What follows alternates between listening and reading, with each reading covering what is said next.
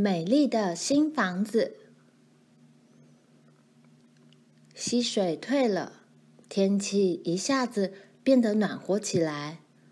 每天早晨，爸很早就带着椰蛋马匹山姆和大卫到田里去做工。我敢说啊，妈说，你迟早会把那片田翻烂，累死你自己的。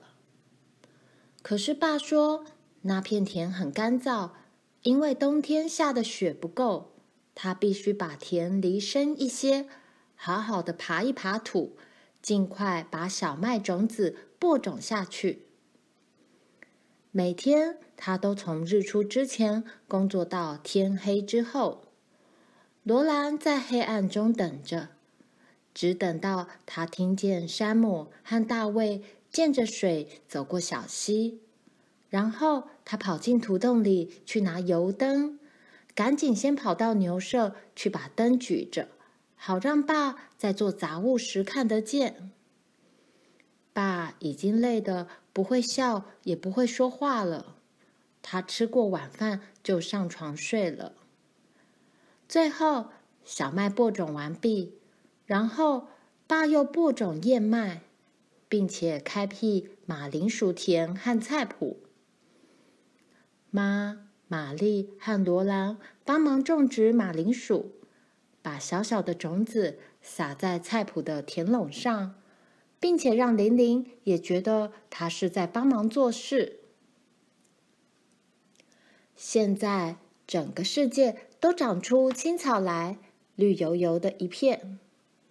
黄绿的柳树叶不再卷曲了，紫罗兰和金凤花密密的长在草原的低洼地。有一种叫酸蘑的植物，叶子像做浆草的叶子，花像薰衣草的花一样，酸酸的，很好吃。现在只有小麦田仍是光秃秃的一片褐黄色。一天傍晚。爸叫罗兰看褐黄色麦田里的一层淡淡的绿色水雾，小麦长出来了，每一株幼苗都细得使你看不清楚，但是许多幼苗密集在一起，却形成了一层水雾般的绿色。那天晚上，每个人都好快乐，只因为小麦长得这么茂盛。第二天，爸驾车进镇去。山姆和大卫可以在一个下午来回镇上一趟。他们根本没有时间去想爸，甚至爸回来时，他们也没有到外面等着。第一个听见篷车声的人是罗兰，他也是第一个跑上小路去的人。爸坐在篷车坐板上。脸上看起来快乐极了。他背后的篷车车厢里堆着高高的一堆木材。他大声地说：“你的新房子来了，卡洛琳。”可是查尔斯，妈惊讶得喘不过气来。罗兰跑过去，爬上车轮，再爬到木板堆上。他从来没有见过这么光滑、笔直、漂亮的木板。这些木板是机器锯出来的，可是小麦根本还没有长高呢。妈说道：“没有关系的。”爸告诉他说：“他们让我先拿木材，等我们把小麦卖掉再付钱。”罗兰问他：“我们会有一幢木板房子？”“是的，小宝贝。”爸说。我们会有一幢全是用锯好的木材建造的房子，还是个有玻璃窗的房子呢。这是真的。第二天早晨，纳逊先生跑来帮爸的忙，他们开始挖掘房子的地窖，因为有那些正在生长的小麦，他们就要有一幢美妙的房子了。罗兰和玛丽几乎无法安心待在土洞里做事，但是妈叫他们要把工作做好，而且我不许你们做得马马虎虎。妈说，所以他们只好洗干净所有的碗盘，一个个安放好。他们把床铺收拾得整整齐齐，用柳枝扫帚扫地，然后把扫帚放回原处，这样他们才可以出去。他们跑下木板桥上面的土阶，穿过柳树林，爬上了大草原。走过草原，他们爬上一座绿色的小圆丘。爸和纳逊先生就在这里建造新房子。看着他们把房屋的骨架树立起来，实在很有趣。木材竖立起来之后，显得细多了，呈新鲜的金黄色。骨架之间的天空一片蔚蓝，铁锤敲打的声音非常悦耳。豹子在香甜的木板上爆出卷曲的木花来。罗兰和玛丽把小小的爆木花挂在耳朵上，当做耳环；挂在颈子上，当做项链。罗兰把一长条一长条的爆木花卷进头发里。金色的爆木花卷卷地垂了下来，正好是他一向喜欢的发型和颜色。在房屋木架顶上，爸和纳逊先生在那里锯木头、钉钉子。一块块小小的木块坠落下来，罗兰和玛丽把木块收集起来堆在一起，用来盖他们自己的房子。他们从来没有玩得这么高兴过。爸和纳逊先生将木板一块交叠着一块覆盖到房屋的骨架上，钉成四面墙。然后他们用买来的屋顶板盖屋顶。买来的屋顶板很薄，大小都一样，比爸用斧头劈出来的。屋顶板要精致多了。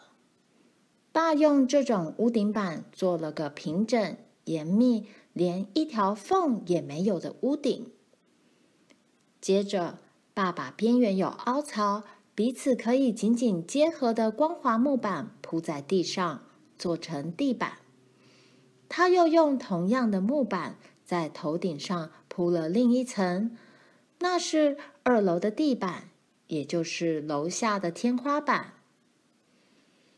爸在楼下中央装了一块隔间板，这幢房屋将会有两个房间，一间是卧房，一间是起居室。他在起居室开了两扇明亮的玻璃窗，一扇面对东方日出的方向，另外一扇开在门边，朝向南方。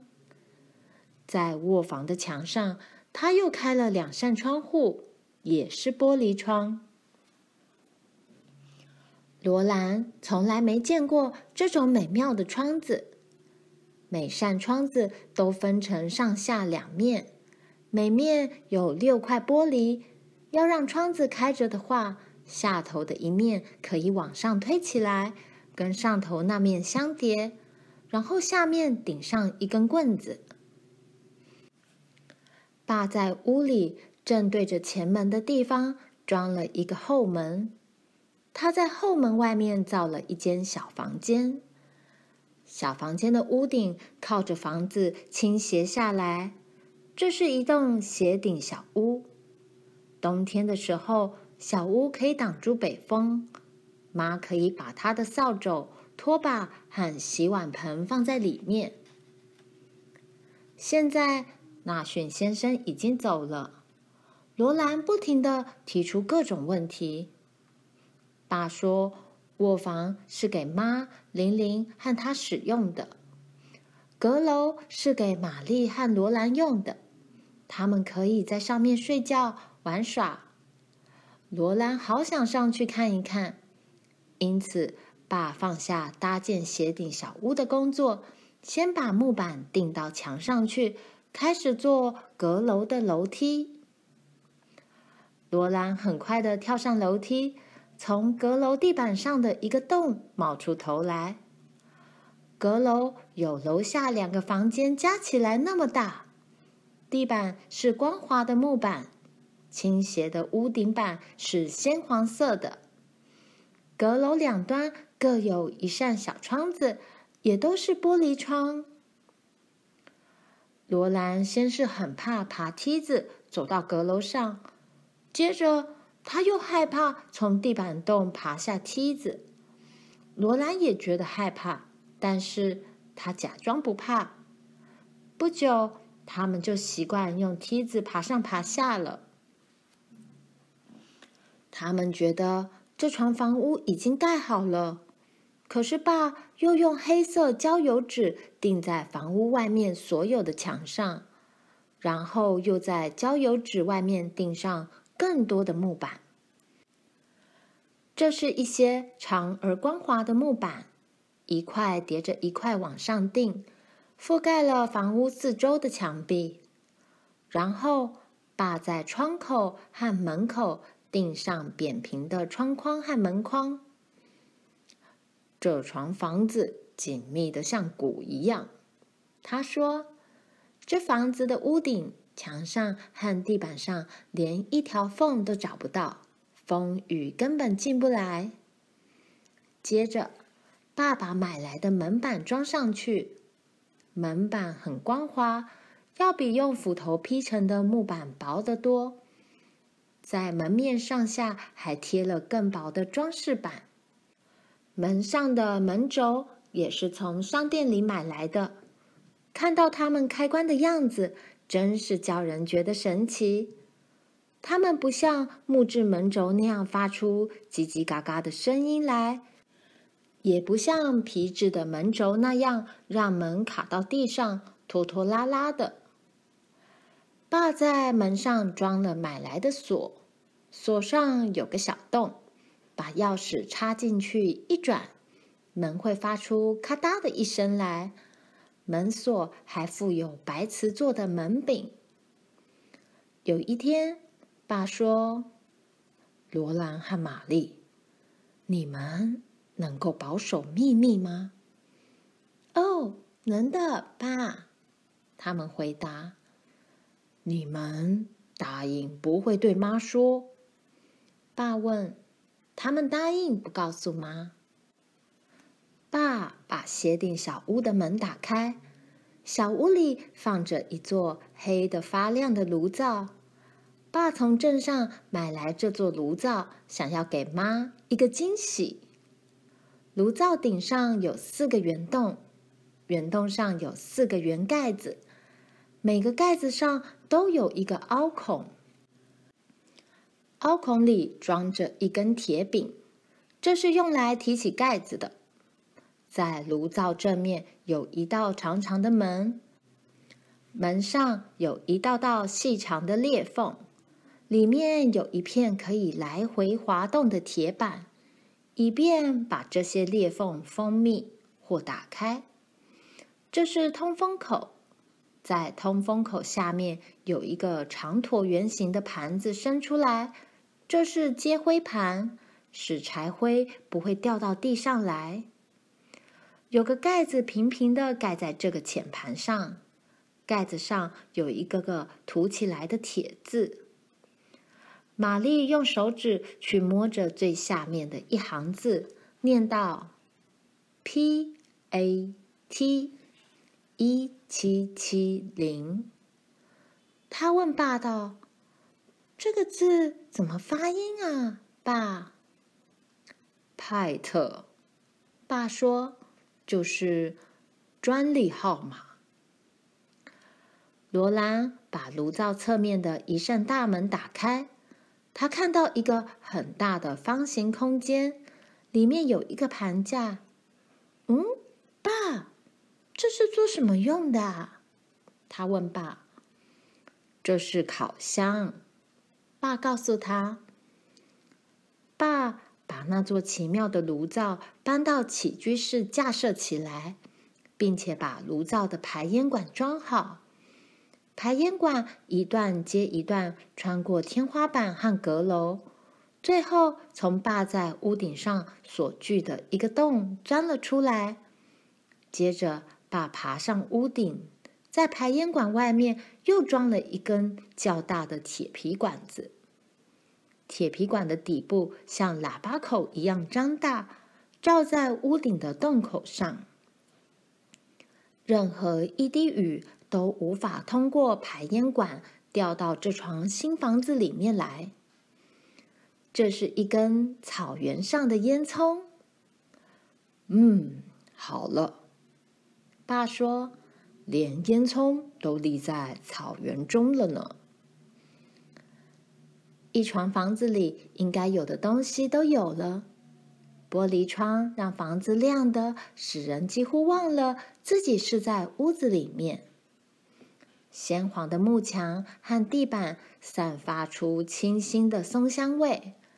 炉灶很有气派的架设在通往斜顶小屋门边的角落里。只要轻轻一碰白瓷门柄，买来的门板。就会在买来的门轴上转动起来，然后门锁上的小铁榫发出滴答一声响，门板就关牢了。我们明天早上搬进来，爸说，今天是我们睡在土洞里的最后一夜。罗兰和玛丽牵着他的手，他们走下了圆丘。草原上闪着绿光的小麦田正起伏波动着，小麦田四侧笔直，转角处方方正正的，而围在小麦田四周的草原就显得比较粗糙，颜色也暗多了。罗兰回头去看那幢新房子，它耸立在阳光下的圆丘上，木板墙和屋顶。像麦草堆一般金黄。